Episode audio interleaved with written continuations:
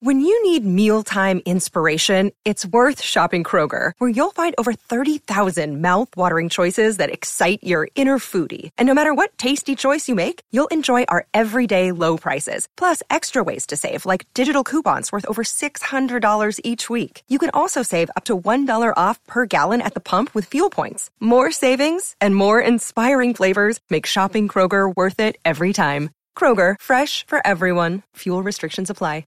Another day is here, and you're ready for it. What to wear? Check. Breakfast, lunch, and dinner? Check.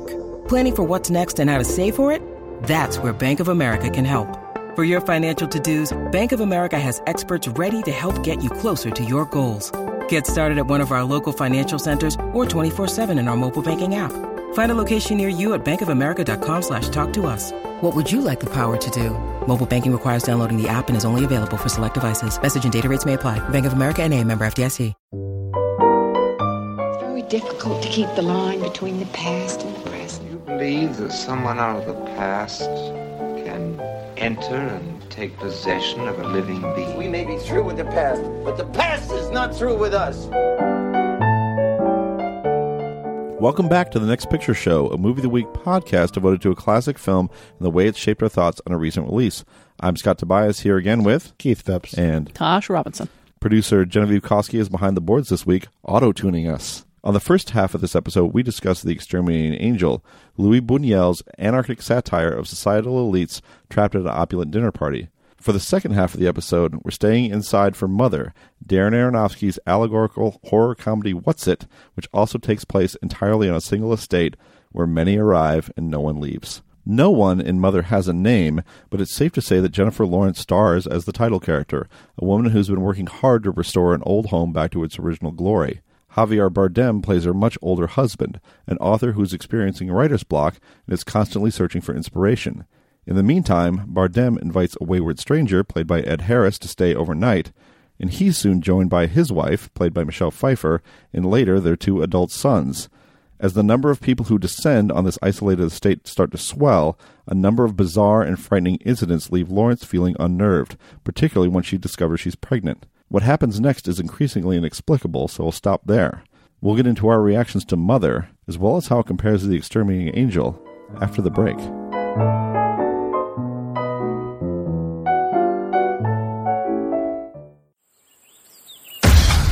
It scared me.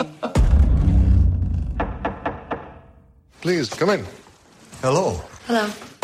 He's a stranger. We're just gonna let him sleep in our house. Hello. Did you know he had a wife? I want to thank you for your hospitality. He has pictures of you in his luggage. What were you doing in their luggage? You really love him. God help you. All right, so I'm really, really curious to hear your reaction. We're going to this pretty cold. I think you have a sense of where, where, I'm at on this movie, but I have no idea where you, Tasha, or you, Keith, are on this polarizing and much discussed film. So let's let's have it. Uh, I got to say, this is a terrific film.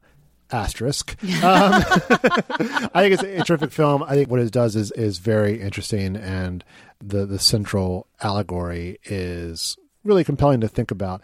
I think, as with some of other of Aronofsky's film, its cleverness and its ingeniousness is really foregrounded in a way that would be obnoxious if the filmmaking style, if if everything wasn't on point in every in Mm-hmm. every way. I mean, just the style of the film, the performances, the look, the pace, the rhythm. I mean, it, it is remarkably well done. I think a lesser filmmaker. I mean, as, as Tosh likes to say, it is a tautology to say this, but in the hands of a lesser filmmaker, it wouldn't be as good of a film. um, but I think I think over in the hands of a lesser filmmaker, as clever as the conception of this film is, I think it would be a disastrous film. Whereas I think it's an extremely compelling film. I'm looking forward to revisiting and really looking forward to talking over with everyone. Tasha? That is pretty much exactly where I am. Uh, it's a great film. Asterisk is a terrific way to describe it. My experience in the theater watching this film uh, was pretty much the the split that's developed over whether it's a, a good or bad movie, whether it's overly obvious or a terrific piece of filmmaking, is the split that developed in my mind as I was watching it. Because part of me was sort of taking in the visceral experience of watching this film. I think it's incredibly shot, and I think particularly as things start to disintegrate in the background back half of the film, there's just a degree to which the filmmaking becomes uh, almost rapturous. It's it's amazing how well he keeps up that story. It reminded me of Children of Men and some of those long take shots where he just coordinates these incredible moments of chaos that last forever and like walk you through a nightmare. At the same time, I found myself thinking the metaphor here is so obvious and so thudding and so clunky. And then I, I got out of it and I read Alissa Wilkinson's piece over at Vox explaining what the clunky metaphor was that I hadn't seen. I had seen a different one. And then I talked to uh, Angie Han from Mashable, who I met at a screening, and we talked about sort of the over obviousness of it. And she said, I have had five different people tell me the metaphor in this thing is way too obvious. And I asked each one of them what the metaphor was, and they told me five different answers. Absolutely correct. That is the exact experience that I had.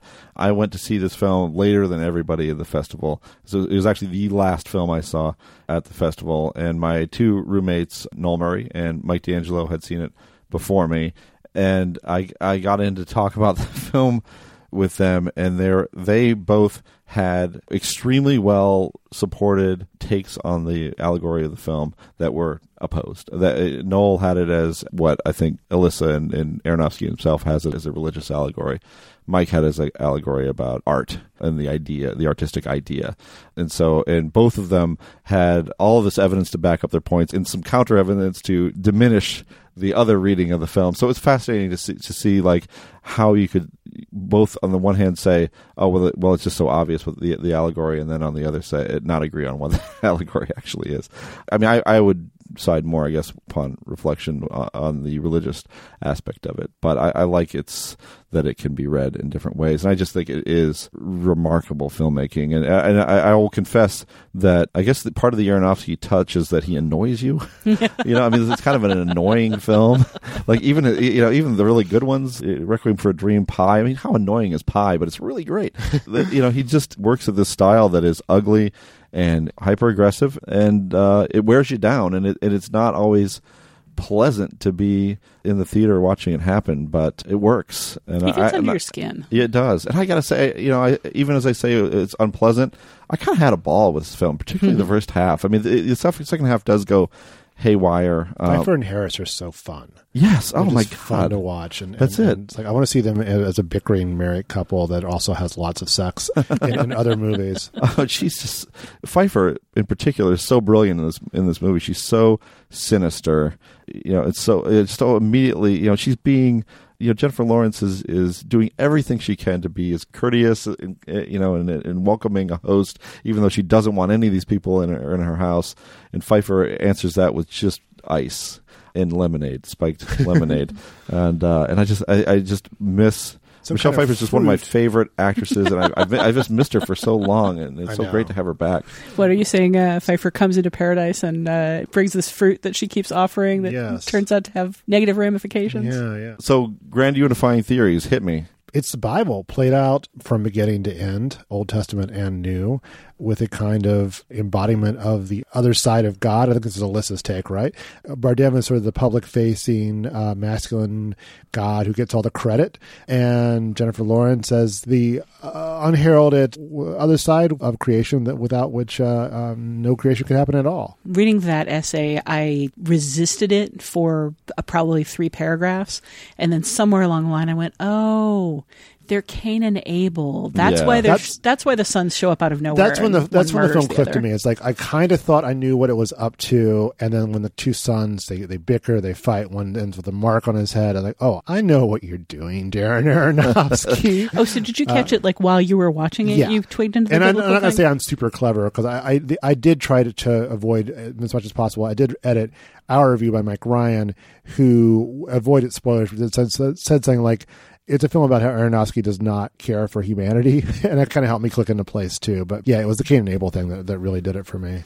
You know, I didn't catch that reading in the theater at all because I was so caught up in the symbolism of Bardem basically being a celebrity, somebody who creates something, and then people come and, and progressively want more and more pieces of him. Mm-hmm. And throughout the entire film, Lawrence is trying to push back on that and is trying to create a private space where they can have a relationship and where they can create first a relationship of their own and then a child of their own, but more and more the outside world is coming in and, and picking everything apart. And by the midpoint of the movie, uh, she's pregnant and then she has a child, and everybody wants to seize on the child. She has created this house, like physically created it with her own hands, and people are breaking in and literally stealing pieces of it because they want pieces of it. And throughout all of that, all I could think of was the way the celebrity press seizes on pretty much from somebody's gone up a pant size, is she pregnant, to the endless coverage of, of flaunting the baby bump, which means going out in public while pregnant, to how many pictures of the baby can we steal or can we contract for uh, exclusive pictures of the baby. And then there's an endless series of judging how they're how they're holding the baby, how the baby's dressing. Like, are they bringing the baby out in public? They're bad parents. Are they concealing the baby at home? They're bad parents. There's just so much judgment around, and I I got caught up in all of the interpretations of celebrity life Mm-hmm. and losing the right to privacy. I didn't see the biblical aspect of it at all. It's so interesting. I mean, all that's there. I mean, I think all that is very much. You're correctly reading that. That is the texture of the film. But I mean, I think it's going to play as a very different film for you if you go watch it a second time. I think it's also going to play as a very different film for people like uh, Keith. We've discussed this before. Like you and I both grew up in fairly religious households, fairly Christian, uh, fundamentalist religious households. So we both have like a pretty good grounding in the the step by step aspects of the biblical story. To somebody who isn't steeped in that background, like the metaphor's not going to play at all here. But at the same time, Aronofsky also says it's about climate change and Yeah. about people coming in and taking apart, literally taking apart the environment until everything falls apart and making the horrible decisions based on selfish reasons until the world it literally disintegrates as it does in the movie. well, you can read. I mean, the house. If you can want to see the house as Mother Earth or whatever. Yeah, Mm-hmm. then- one does not negate the other. You can definitely use the biblical allegory as a uh, environmental metaphor. yeah, and double as a metaphor about celebrity and, and about the artistic and impulse. artist people. Yeah, yeah, exactly. So Yeah. it can be all of these things. The question that I'm still stirring around in my head is whether that makes it a better metaphor or a worse one. If it can be all of these things simultaneously, I almost want to say that it's too broad, and yet at the same time, it is so very specific in the biblical particulars. It's so very specific in the fame particulars. Our buddy Glen Weldon tweeted about how, you know, in his opinion, metaphor at this level just turns a movie into a puzzle. And once you've put the puzzle together, it's very uninteresting. That it's just kind of like a one for one correspondence. And I can certainly see that reading too. But I can't get away from the fact that the movie moved me emotionally. Yeah, I mean, I get that. I don't want to get ahead of ourselves in bringing in Exterminating Angel, but I think part of what makes it so effective is it is grounded in real emotions and people that play like real characters. And if they were just one for one stand ins for I'm assembled for this, it would not work. But I mean, these, you know, Jennifer Lawrence is, I mean, maybe she can be inexpressive. I've never seen her movie and not be moved by her just because she is such an expressive actress and, and just her presence and what she does, even when she's not really explicitly doing anything in, in the frame is is usually quite uh, affecting. Yeah, even when she plays roles that are pointedly inexpressive, like Katniss in the Hunger Games, the way in which she in is inexpressive is emotionally moving in and of itself. Yeah, I mean, I, to kind of go back to what Glen said, I just I reject that idea just so totally because I think that it is a challenge for a, a puzzle picture to have an emotional core to it, but I almost feel like the really great ones, the mementos, the exoticas of the world, you know, and Mother I would include in this as well, when those pieces come together, they reveal something more and you're moved by what the the picture looks like. You know, I think the the implication is that puzzle movies are too worked out or too schematic and have no mystery to them. But I don't I don't I really see that as mother. The elasticity of this film as as an allegory is to me an unmitigated strength. And and it makes it just a fascinating to watch, fascinating to talk about, to unpack, to try to take pieces of the film that might support your reading of it and hold those up against pieces of the film that might support us another reading. I mean, this is just a fun film to talk about. I mean, as much hell as it's caused, you know, audiences around the United States who gave it an F cinema score, it is. I think it's a lot of fun uh, to, to to unpack. It's that really fun movie in which a baby is eaten. Well, yes, but it's you know, it, it's not that bad.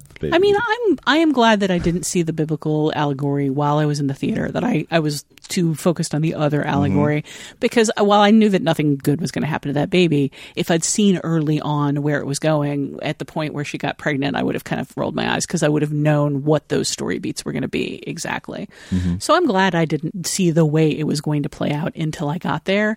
And I think that that is a problem with the puzzle movie is if you twig to the puzzle pieces too early, you know, it might lay itself out for you in a way that sabotages the story itself. Maybe, but boy, I just I think the film is just so full of twists and turns and things you just never expect. It kind of like it tapers off a little bit in the second act, which is, in the first and second act, it's it's crazy enough, and then it finds this other gear entirely for the last third. I just I think it's kind of a good time at the movies. Um, well, the people who gave it a, a cinema score of F disagree with they you. They really do. But I mean, this is one of those movies that that are you know I, have I wrote an article about this about the movies I was that just got, about to say movies that that what, proposing proposing a, a, a festival of of films that get F cinema scores. Films like Solaris by uh, Soderbergh or The Box or, or, I like I like The Box. or Bug or uh, you know and I think it just has to do with you lost I mean, me at the Bug. extreme there's a lot of extreme aspects of the film films that uh, film these films are, are tough to take but mostly they just don't behave. This does not behave like any movie you know you might expect as a as someone who goes to the multiplex on a regular basis. and, and, and I don't want to get too sidetracked with the whole cinema score thing but they're also the, all these films have in common is, is they are impossible to market and they are also deceptively marketed. This yeah. Was, this was sold as a creepy horror film mm-hmm. about Jennifer Lawrence being alone in a house and people show up. Yeah, Home Invaders. Uh, it was yeah. sold as a home invader uh, horror that. film. It is that. Mm. It's, it's, very there. But it is, is also it also has connections to the Exterminating Angel, so maybe we should get to those. We'll be back to talk about the connections between Mother and the Exterminating Angel.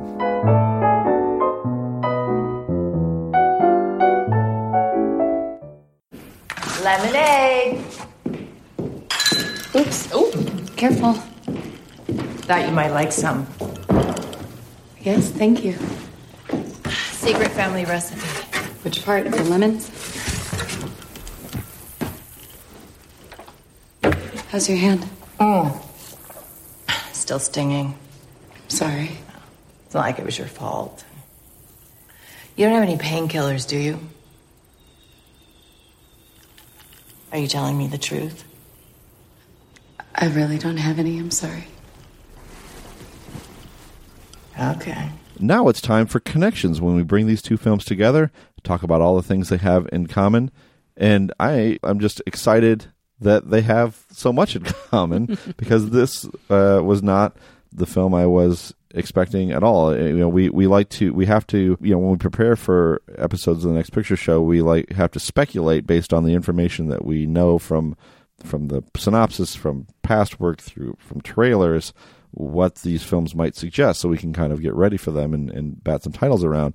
The Exterminating Angel was not a title that we that we brought up, and yet there's a really strong connection between the two, particularly in the premise in the first half of Mother. And that came up because, like, Keith, weren't you the one that said uh, Aronofsky had specifically cited it as one of his references? I was about to say that I just read that in an interview, so I don't think I don't think it was somebody. Me. Somebody yeah. made that point. I think Scott may. Someone may did. I, I, was in that discussion that I had with uh, Mike and Noel after seeing the movie. Mm-hmm. I, I, asked uh, for their opinion, and they and they said, no, no, no, you don't want to do Polanski. You should do Buñuel, or you should do something like Godard's Weekend. Yeah, mm. I mean, he has been doing a series of interviews, and this film has come up as as a direct inspiration. But I'm trying to think, we'd be really struggling if we had done Repulsion or uh, Rosemary's Baby, as, as much as I like those films. I mean, I think we'd be struggling to find the the kind of one on one correspondences that we're about to talk about. But to me, Repulsion still has a, mm. a really strong emotional connection sure. to Mother the way it plays out. Oh, absolutely. I mean, that just descent into madness, that constant assault mm-hmm. uh, that she feels, the, the, the, single setting. I mean, there there are definitely some connections to that film, and I think you could also make connections to Rosemary's Baby in the sense that there is this conspiracy afoot that she's not a part of, that she's not in control of what her husband is doing and what the guests are doing and what the hordes of people who eventually descend on the house is doing, and they're all coming together for some purpose that she has no influence or control over, and she doesn't know what it's for. So, uh, there, the Polanski influence is not completely absent, but you know, you just it's just such a neat one to one between Mother and the Exterminating Angel, uh, which both have I guess the first connection would be allegory. They both kind of have a big sweeping allegory in common. I, I think one is more sweeping than the other, though. I think we're getting sort of the, the whole of history with Mother and, and possibly to prehistory and post history in some ways. Um, it's got a really interesting ending where the last shot is of another mother. Like, like, here we go. Here's, here's a connection. Like Exterminating Angel, it has a truly baffling ending. Well, like Exterminating Angel, it has a cyclical ending. True. I mean, the Yeah, the end of Mother kind of implies that the house once again burns down, which is where the the movie sort of starts. Is the idea that the house is burned down and then has been rebuilt, and it's it's kind of the Big Bang, Big Crunch cycle. The idea that the universe itself is cyclical, and then with Exterminate Angel, we kind of get and it's all begun again. So I think in both cases, you kind of have a, a closed loop that's meant to represent kind of the way the world turns.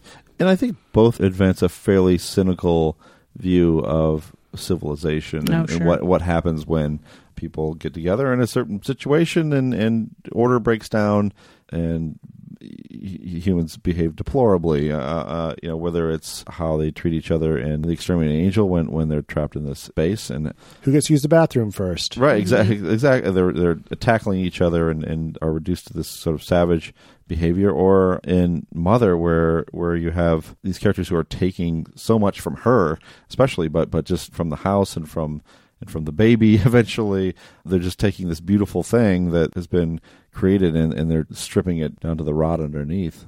You know, they're, destroying the earth. I guess if you want to consider it as an environmental metaphor as well. I think in both cases, there's a pretty strong feeling that like one person alone is dignified and civilized and quiet, and two people together can build a really important and deep connection. And then by the time you add the third person, it's already too many people. The the more people there are, and this could also be considered an environmental message in terms of overpopulation, Mm-hmm. but it could also just be a condemnation of like society as a whole. There's kind of a sense that the more people are added to the scenario, the more chaotic things get, the more things get out of hand, the more people's worst impulses are pushed further and further. And the more, if one person acts on an impulse, a destructive impulse or a greedy impulse, it just primes everybody else to, to panic and act on their worst impulses. Yeah, it's like this permission structure that suddenly pops in. You know, when when people are you know sitting on the on the on the unfinished sink or something like that, or or and I guess it really starts with you know Michelle Pfeiffer's character repeatedly going to this room that that Jennifer Lawrence is telling her not to go into, and it just you know as more people go into the house, you know they treat it haphazardly. They don't. They have no standards. They have no rules, and that's what ends up happening. You're saying the moment where they don't heed uh, the word of the people who own the house, and there's a, a tremendous flood. is that what you're referring to? There is there there is a flood in the film. isn't Oh there? yes, yes, there is. Explicitly. Well, Strangely, you know. and and you know what? Ev- When, when the the house floods, suddenly everybody leaves it, and we're back to our, our two people, like our family unit Mm-hmm. again, until people start creeping back in. There doesn't seem to be a moment where many many animals flock into the house, which I think is a real flaw in the movie. I think Aronofsky needs to recut it. Animals are expensive. he discovered that with Noah. oh my gosh! the Yeah, I beloved guess he'd Noah. already done his uh, his detailed. He, he did two story. Noah movies in a row, or Yeah, uh, Noah scene at least in this. Yeah, one. and I kind of like that Russell Crowe in that movie and Javier Bardem in this movie are playing characters who uh, you know uh, represent in your Sunday school class, you know, pure decency, right? Uh, but then uh, have this side of just anger and wrath. And, Well, and- Noah's complicated even in the Bible. I mean, You think? it's drunk his his children see his shame, and not all good for Noah. But yeah, yeah. See, I only got I only got the Sunday school version. yeah, yeah. Keep keep reading. So this seems like a good time to talk about another connection, which is religion, which is a, obviously a huge part of Mother, and then maybe an incidental or part or a sliver of the Exterminating Angel, but not um, an insignificant one. I think you could go see either of these films as a practicing Christian and not be offended. That's my controversial statement. I think you can see The Exterminating Angel as a, as a critique of religious hypocrisy. And you can see this as a really powerful metaphor for the Christian faith and how it gets perverted and misused and misunderstood, and maybe sort of a pessimistic or fatalistic take uh, on humanity itself, where it's sort of doomed to always fall short and to destroy, but still see them as, as films that aren't necessarily attacking the faith itself. I think you have more faith in the modern American Christian in particular than I do. Because I, I mean, my experience with any sort of organized Christianity in cinema is that like the violence alone would outweigh the any sort of like intelligent nuance that's going on in these stories. Like I just I see Christians that I've had had contact with both in my personal life and online uh, more recently. Just I think they would be so offended by the idea, if nothing else, the fact that there is no religion in mother that comes out of out of the child out of the christ child there's only false religion there's only ever bad messages but more importantly it's a it's a gory movie No, I don't. I don't. I don't know about that. The, the second book that the poet writes, some sort of like New Testament of some kind, uh, is very well received. It's just sort of grabbed and claimed by different different parties. Sometimes I, I think where you would get in, into sacrilege is the whole idea of mother to begin with, uh, emphasizing this That is true. non-patriarchal uh, aspect of creation. But uh, I don't know. I think it's an interesting challenge if you're a person of faith. yeah i mean it does uh, like god in this movie comes across as a, a pretty dopey and clueless character i think and, and at times malevolent, at times just kind of thoughtless Mm-hmm. too. You know, maybe never intentionally malevolent, but but certainly so neglectful as to be unintentionally malevolent. It's a really fascinating. vain as well. Yeah, it's really Oh, fascinating certainly. characterization. I mean, I, I don't know who else could play this other than Javier Bardem, but you kind of need that, that sort of big presence, like you know, handsome, but also almost kind of a caricature of masculinity in some ways. It's it's perfect casting. Great casting. He has an incredible way of uh, being comforting and sinister at the same time, of being warm and malicious at, at the same time, of of convincing you that he really cares about her, and at the same time he only cares about himself. It's it's a pretty remarkable. I think all of the performances in this movie of of any significance are really remarkable. And, and I, I really have to give a shout out to the rather against type casting of Kristen Wiig She's great. in this film. Uh, and the very on type casting of Stephen McHattie, one of my favorite Canadian character actors as the Zealot. this is maybe a point where the roads start to separate. The tone and the style of these two films are pretty much at opposite ends of each other, right? no, Uh, it's really true. because Aronofsky's got it going to 11, or maybe he has it going to 10 in the first two thirds, and then he goes to 11. But there's a, a intensity and relentlessness of style uh, and camera movement and these sort of spring loaded effects that is not at all similar to Buñuel's approach. Uh, but I do actually think if they you have one little thing in common, I do think that the films are both kind of funny. I mean, I, I think you're not agreeing with me on Mother being funny, but I think there's Jennifer Lawrence's exasperation in the first half with all this this absurd situation that's happening that she has no control over. I think that's really funny, and, And, her, I think her- it is her played. instinct to be polite is challenged beyond the breaking point of, of anyone else. Uh, yet she never quite gets there. Yeah, until- no, until I, I, which I, I identify with that so much. So in that sense, maybe they do overlap just a tiny bit of having kind of a deadpan, you know, laugh but not out loud type of quality. But in other ways, they're not really similar at all. I, I don't see it at all. I mean, her her manifest desperation, almost from moment one, I found very very affecting, and it, like it activated my anxiety. It uh-huh. made me just feel very worried for her.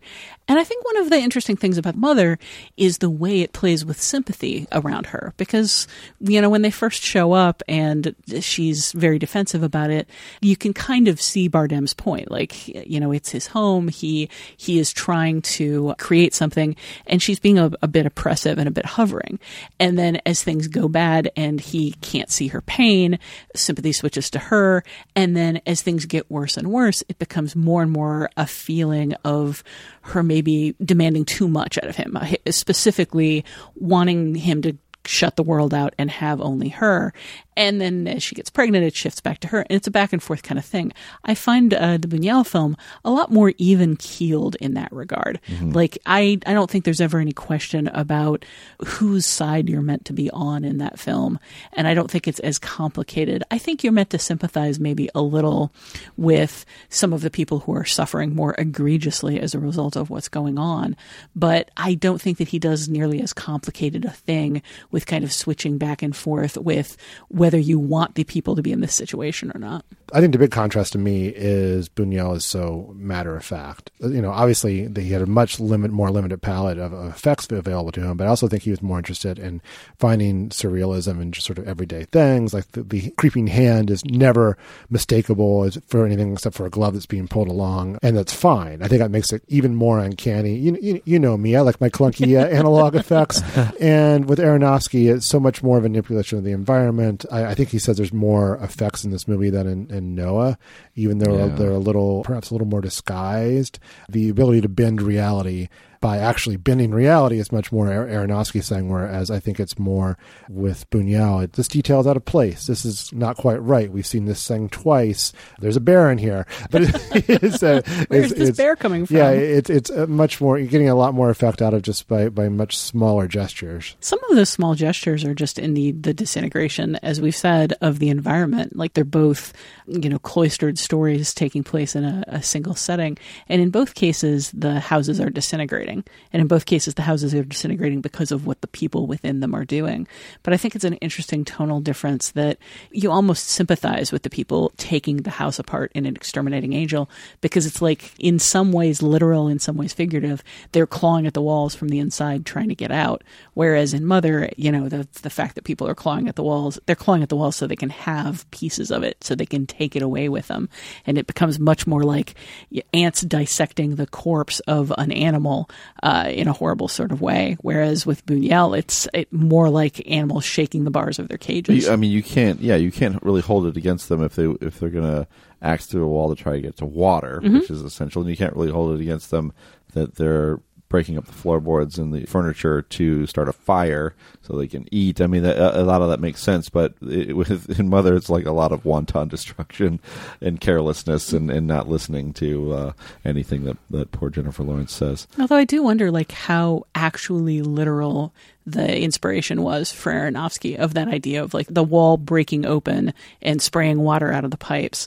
I mean, that's that's just like a really specific visual image that comes up in both films. Yeah, that's true. I really thought it was more broad the connection rather than that, so specific Yeah, as like a specific incident. But hey, All things to all people. man. indeed. Another point of comparison or perhaps contrast has to do with the depiction of nightmares on film because as the situation intensifies in both films, the the imagery itself becomes a little bit more abstract. But again, the approach is a little bit different. One thing I would point about about Mother now that I think about it is that that fluid camera style where you're just kind of like swishing from one wild image to another in that last third. Reminded me a little bit about uh, of Eternal Sunshine of the Spotless Mind about like whisking through someone's conscious and, and seeing certain doors close and other ones open and you're just getting a glimpse of things. The camera's just everything is moving so fast and there's like a breathless quality to both of the films that you know that is not at all Buñuel's style uh, but it is Aronofsky's style Yeah, but what the what they both have in common, sort of stylistically and conceptually, is this. I, I think they both really capture the idea of dread that comes with nightmares. The idea that certain things are assumed to be true in dreams, and that's the hardest part to explain to uh, someone when you're trying to tell them about a dream. Is you know, and my mother was there, but she was also a hyena, and she was also on fire. It's just you when you're in a dream, that is a natural thing. In both of these cases, I think the films do a really interesting job of capturing that dreamlike feeling of something is terribly wrong, but at the same time, it's it's normal. And I think one thing that's just really interesting for me in comparing them is that for me with Mother, I finally cottoned on to the idea that it was all kind of a surreal dreamscape, that nothing happening in the movie was necessarily literally real. About the time the blood dripped on the floorboard started turning into this expanding, rotting thing. At that point, I was like, oh, okay, it's all a dream. And then everything that fell out after that seemed natural to me because it was part of a dream. Uh, and it didn't bother me emotionally as much as it might have otherwise. And it didn't bother me as much as it bothered all those CinemaScore people when weird stuff started happening because I'd already accepted the dream logic. Yeah. For me with the Buñuel, when we get the the hand sliding across the floor, that always takes me out of the movie because everything is, as Keith has said several times, so straightforward and, and matter of fact and frank. And I'm much more like that variety of absurdism with Exterminating Angel than I like the disembodied hand sliding across the floor and getting stabbed, which to me is just Awesome. random. So great. Why? Why is it great? Why do you I, like it? I, I, because it's a disembodied hand and she's trying to stab it. It's like how, how exciting is that? And also, and I, I think the difference too is like you can talk about mother as being nightmarish, whereas Buñuel seems to be interested in how actual nightmares work Hmm. uh, and how actual hallucinations might might work. Um, um, But I, I think even the, the more mundane sections of Exterminating Angel have that kind of nightmarish quality too of them too, where it's like, oh, this guy is trying to sexually assault this woman. Well, we just reprimand him and move on because this is how we live now. And like once one of the characters mentioned how bad another character smelled. I started to think about how that room must smell and what it would be like, you know, sort of human fluids and rotting sheep and and and uh, Yeah. it is that that's a kind of a different kind of nightmare. Uh, you can't necessarily experience in, in sound and vision, but but you can imply it pretty strongly. I'm guess I'm gonna guess that Aronofsky would not imply that. I think I think you'd probably get a much more visceral sense of that. Sure. You wouldn't have to think about it. That's not the type of type of director that Aronofsky is. I, I just think that Mother evokes nightmare really strongly with that perpetual sense of A, something is going terribly wrong in the other room. I don't know what it is, but I know it's wrong. And B, the way things appear and disappear. It starts fairly early with Pfeiffer's character suddenly being in a place where she wasn't. And uh, there's a, like an ongoing problem of that's not where it was when I last saw it. But by the end, I mean, it's, it's a literal walking through a dreamscape where things are perpetually shifting and changing.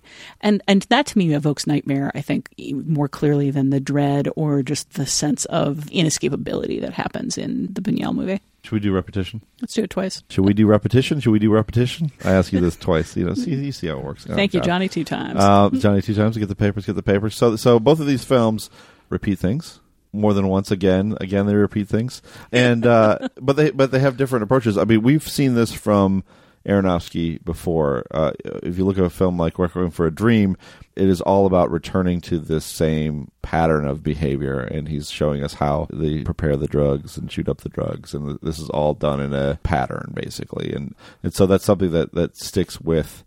Aronofsky is certain patterns of behavior, but that's not really the repetition that we see in Exterminating Angel, which is just strange, right? Which is just where we're getting two different scenes done twice with two different outcomes, and there's no explanation for that whatsoever. Uh, so it doesn't not really an insight into human behavior, but some other surreal agenda. Yeah, and I still don't really know what to make of that in the Buñuel film because there's just this sense of certain things like oh okay so the toast is given twice and the first time people respond to it and the second time people don't and the man giving the toast is very nonplussed that the second time nobody responds to it. He he very clearly looks around as though everybody's being terribly rude. They're not listening to me. They're not raising their glasses. They're not preparing to clink their glasses. They're instead having conversations among themselves so, I mean, there's a sense of the breakdown of order, which can feed back into the nightmarishness. There's that sense of, of surreality, but it doesn't seem it doesn't seem nearly as purposeful to me. With the repetition in Mother, that actually bothered me. Probably my least favorite thing about the film was a sense that, for me, after a certain point, I was like, it's a metaphor for fame, it's metaphor for celebrity, it's a metaphor for the press, it's a metaphor for what you give up when you become famous you don't need to keep hitting the same point over and over. Because when I wasn't seeing it as an unfolding story about the Bible, when I was seeing it as an unfolding story about her and their relationship, it hits the same point over and over. It escalates, it gets bigger and bigger and louder and louder. But that, that dynamic of people come into the house, she says go away, they don't go away, they break things, they insult her, she finally gets rid of them, they come back into the house. Like that mechanic is repeated over and over. And if a mother has a flaw for me, it's that the fact that the cycle to me at a certain point kind of becomes okay here come here they come again back into the house. Here he comes again with his excuses. But almost you almost think of it like a tornado or something, or like or like something where the, you got a lot of different circles uh, going around, and then the, the big circle is is the one that's the circle of creation and death that, Mhm. that the film is kind of focused on. So so you got a lot of repetitions that kind of swirl around into a, a much larger one. Um, so to, to advance kind of a weird visual metaphor for you. I don't try much more to contribute other than to ask about the one bit of repetition in Mother that I can't really fit neatly into any sort of metaphor, which is why does she keep drinking that orange liquid? I don't know if we're going to figure That, that. that was a requiem for a dream thing. If I ever yeah, yeah, yeah, yeah, yeah. And I don't know if we're going to figure it out here. And it's, I think apparently it's the one thing that Aronofsky is not. When interviews where he's over discussing, uh, I, I think to my taste, over discussing uh, his own film, Mhm. uh, that's one thing he won't really explain. So I, your theories, and certainly kind of like I'm going to throw that out to listeners as well. Any theories they might have on, on, on what's going on with that. You know, I have no idea how it would fit into the biblical metaphor or the climate change metaphor, but for me, on a more literal sense or the fame metaphor, like she's a very anxious person. Uh, she is, in her own way, uh, very persnickety and very disturbed, and it seems to me like it has a very like gothic, taking a laudanum for my nerves kind of feel to it. And there's a point in the movie where she decides not to anymore. And at, at the point where she does, she more fully enters the nightmare. Feel, again, it feels kind of like a gothic nightmare story about somebody who has walled themselves away from the world and isn't fully engaging with it. And then when she chooses to, it becomes a repulsion esque nightmare. But I suspect that it would be interesting to go back and watch the movie and look for the specific moments where she drinks the stuff or doesn't drink the stuff and kind of see how that affects the world. And like on a metaphorical sense, I have no idea. Well, accept the mystery. Yeah, no, no, translate the mystery. Explain the mystery to us listeners. So, The Exterminating Angel is available on Criterion DVD and Blu ray and is currently streaming on Filmstruck. It's also available for digital rental on Amazon and iTunes. Mother may or may not be in theaters now, given its box office performance, but it will be talked about for a long time. We'll be right back with our usual recommendation segment Your Next Picture Show.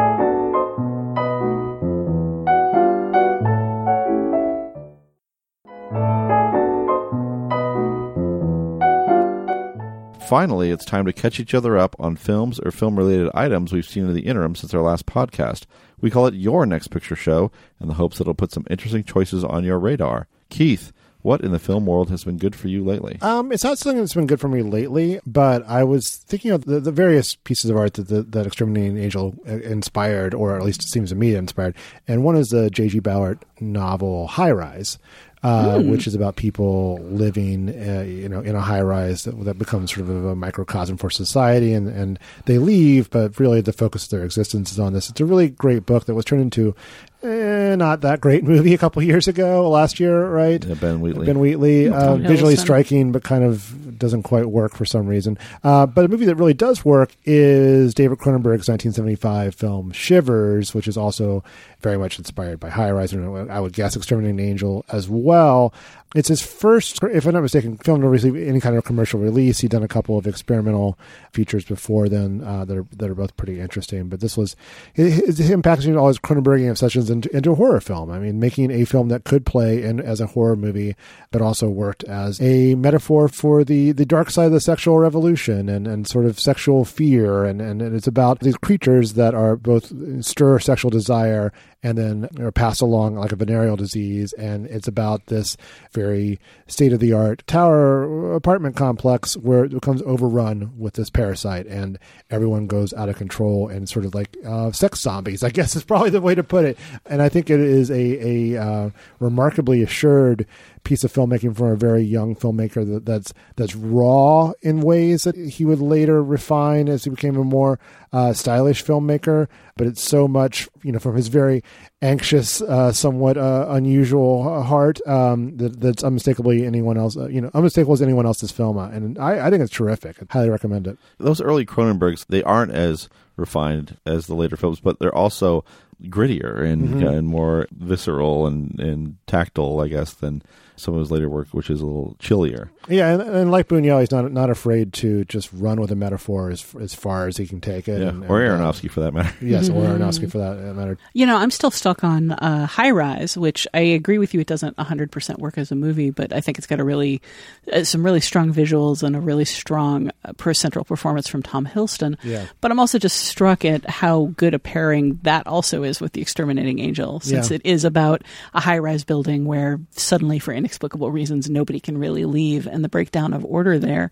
And now I'm really sorry that when I saw that movie, I didn't make the connection necessarily. Yeah, I didn't make it till till watching this and thinking about it, but yeah, and Hiddleston is definitely the go to person for that, like sort of slightly removed from humanity protagonist. I mean, it, it's great casting, and like you said, some great visuals. I just something about the film, it just annoyed me. I guess is the way to uh, to put it. So I, I would say uh, watch Exterminating Angel, read High Rise, and then and then watch uh, Shivers. That's my recommendation. Nice. Very complicated. Scott, how about you?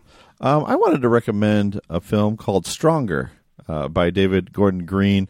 You know, David Gordon Green, we always talk about as being a director whose work has been all over the map.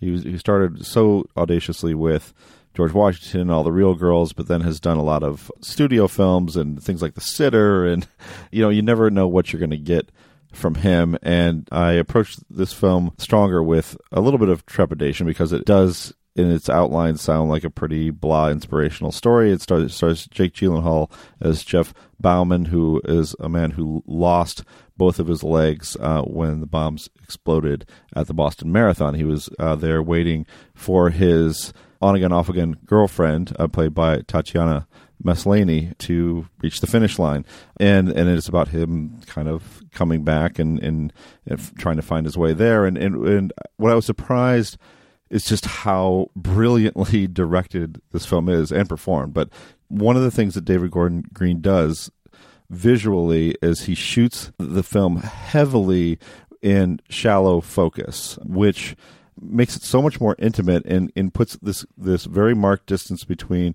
the experience that he is having and what he has come to represent for the city of Boston, the whole Boston strong thing, which which makes him deeply uncomfortable and is which is too intense for him.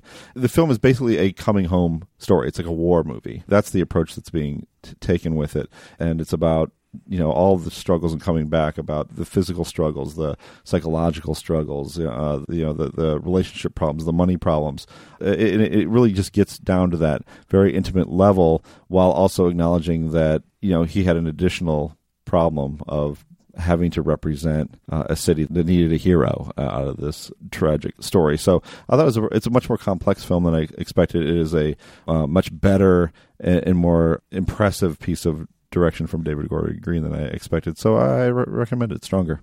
And Jake Gyllenhaal is terrific, as, as is Maslany, uh, who I I had not seen in her big show, which is called Orphan Black. Orphan Black. I've not seen Orphan Black, uh, but great. I hear She's she's, great, and she is really outstanding here. I mean, there's this this movie has my favorite shot, a single shot of any movie this year. I know I don't want to give it away, but it's it's it's another example of that shallow focus uh, strategy paying off big time. So That is a strong recommendation. I had the chance to see it at TIFF and I passed up on Yeah. it because, in spite of the talent involved, it seemed like the, the potential for corniness Mm-hmm. and uh, uplift overcoming uh, disability movie was just so strong. But And, and I, one other note I'll say: this is so much more authentic and and real seeming a portrait of working class Boston, you know, yellers, I guess, than the fighter to me. Oh, wow. Uh, this is this seems like it. It just this is so much more on point, and and that actually is another David Gordon Green hallmark is incorporating a lot of improvisation and looseness, I guess, to the talk, and you get really excellent supporting performances by unexpected people like Miranda Richardson and Clancy Brown, and it's not bad. I think it's a good movie. You saying When's it coming it's out? gonna- Stronger came out on the 22nd and should be making its way uh, to your city if it hasn't already. It's not going to inspire a bunch of uh, uh, thickly accented tweets from our old coworker Matt Singer. Oh, it, it, oh, it will. It will. I didn't think about that. I welcome those. Tasha, how about you? Well, I, I saw a lot of movies at TIFF, and they broke down relatively neatly into things I enjoyed and that don't have distribution yet and are looking for it, and things that I somewhere between didn't like and liked okay but didn't love, uh, things that are coming up soon. So there wasn't a whole lot of crossover there, except for the one title that I'm going to re- recommend called uh, The Big Bad Fox and Friends, um, it, which is a cute little animated movie uh, that is like certainly nothing else I saw at TIFF amid the the barrage of prestige movies and horror movies I saw this year. It's from Benjamin Renner, is one of the directors of Ernest and Celestine, uh, which is a film I rhapsodized about back at the Dissolve. A really interesting animated film about the friendship between a mouse and a bear, uh, which is made distinctive by the fact that one of them lives in a mouse world that is dedicated to destroying bears, and one of them lives in a giant sized bear world uh, that has its own weird, sophisticated civilization. Renner is a an artist and a writer who has his own book, and he turned this book into a, a French film. It's a series of vignettes about these barnyard animals who don't really have names. They're just rabbit and fox and chicken and pig. And it, the whole movie is presented as a series of skits, plays that they're putting on in a little theater. So there are little sort of entr'actes uh, where one of the characters comes forward of the curtains and kind of talks about what you just saw, and the the characters interact as though they're actors, and then the uh, curtains sweep open, and we get these strange, like whimsical, crazy, antic slapdash fable stories about life on the farm. Uh, Ernest and Celestine is a an incredibly visually rich movie. The backdrops here have a lot of the same look, uh, but the characters are these very simple, cartoonish uh, sort of characters. Not unlike the newspaper comic strip Pearls Before Swine, but the energy of this movie is so like rambunctious and playful and absurdist and ridiculous. Uh, it was just it was like a real drink of fresh cold water at TIFF in the middle of all of the other things I saw. Very few things at TIFF made me laugh out loud the way this movie did. It's entirely kid friendly. It's something that you could watch with small children, um, but it's also pretty adult friendly because it's it's really ridiculous, uh, fun humor humor. GKIDS has picked it up, the uh, New York organization that seems to grab every the cool interesting. Yeah. bit of European animation. And their usual uh, modus operandi is it'll probably open in New York and LA sometime in November, December for a qualifying run at the Oscars. I wouldn't be surprised if it turned up at the Oscars because a lot of GKIDS stuff does. Uh, and then sometime after that, it'll be available on DVD and streaming. Um, the version I saw was in French with subtitles, but they also typically do really, really good dubs. So uh, look for it at the point where it comes out The Big Bad Fox and Other Tales. Okay. Well, I'll have to write that one down. I missed it at TIFF along with so many other films. it's the way they work. yeah, it really is. So many movies. So that's it for this week's edition of the Next Picture Show. Our next episodes come out October 17th and 19th. Tasha, what do we have on tap? Okay, so uh, Ridley Scott has been a pretty busy fellow lately with uh, cranking out sequels to his 1979 horror movie Alien, which we discussed on a previous Next Picture show. Um, but that may explain why he hasn't had time to take on the latest iteration of Blade Runner, his 1982 film about a man whose job is hunting down rogue androids. Or maybe the character isn't a man after all. I mean, that's one of the big questions of the original Blade Runner. Who knows whether Rick Deckard, played by Harrison Ford, is human or he is yet another android? This debate has raged for decades, even as hotly debated variant cuts of the film have suggested different answers, and Ridley Scott himself has kind of definitively weighed in on the question. So it'll be interesting to see how the long percolating sequel Blade Runner 2049 takes up the question. Uh, Harrison Ford is back as Rick Deckard, but the new film stars Ryan Gosling as a new android hunter looking into a conspiracy. Ridley Scott has stepped down as director, uh, replaced by Denis Villeneuve, director of Arrival, Sicario, and Enemy. So we're planning on looking at both the old and new Blade Runners to see how well they channel the, the queasy, paranoid futures of Philip K. Dick. We're going to find out who wore Blade running better, and we're going to find out whether Harrison Ford is planning to continue his streak of killing off his most career-making characters one by one. Well, I'm excited just to find out. I also want to really that question about whether he is or isn't an android. That that intrigues me, Keith. You hadn't thought about that before. I I have thought about it. I'm being sarcastic. In the meantime, we'd love to hear your feedback on this week's discussion of The Exterminating Angel, Mother, and anything else film related. We want to include your thoughts on future episodes of the show. You can leave a short voicemail at 773 234 9730 or email us at comments at nextpictureshow.net. Finally, before closing out this week's episode, where can we find everyone these days? Keith Phipps. You can find me at uproxx.com, where I'm the uh, editorial director of film and television and occasionally get to do some writing. I wrote a long thing on ET recently. Mm. And you can find me on Twitter at kphipps3000. Tasha? You can find me these days uh, recording with Pop Culture Happy Hour. I just uh, taped, Oh my gosh, taped the episodes? fourth show with them. Uh, this one discussing uh, the aftermath of TIFF and what's coming up in the uh, in the fall Prestige season. Always a lot of fun talking with those guys. Um, you can find me on Twitter at Tasha Robinson. You can find me uh, writing about film and running the film and TV section over at uh, TheVerge.com. Uh, Scott, where can we find you? Uh, well, you can find me on Twitter at, at Scott underscore Tobias. Uh, you can find a wealth of variety reviews from TIFF 12 in all on Variety. A lot of Flotsam and Jetsam, but a few things that I actually liked. And as usual, you can find me at the New York Times, uh, Washington Post, NPR, and I'm the editor in chief of Oscilloscope's Musings blog. And we've got some pretty good stuff going up on the site. So check that out. You can also follow our absent co-host Genevieve on Twitter at, at Genevieve Koski and find her work at the Vox.com culture section. You can stay updated on the Next Picture Show by visiting nextpictureshow.net, via Twitter at nextpicturepod, and via Facebook at facebook.com slash nextpictureshow.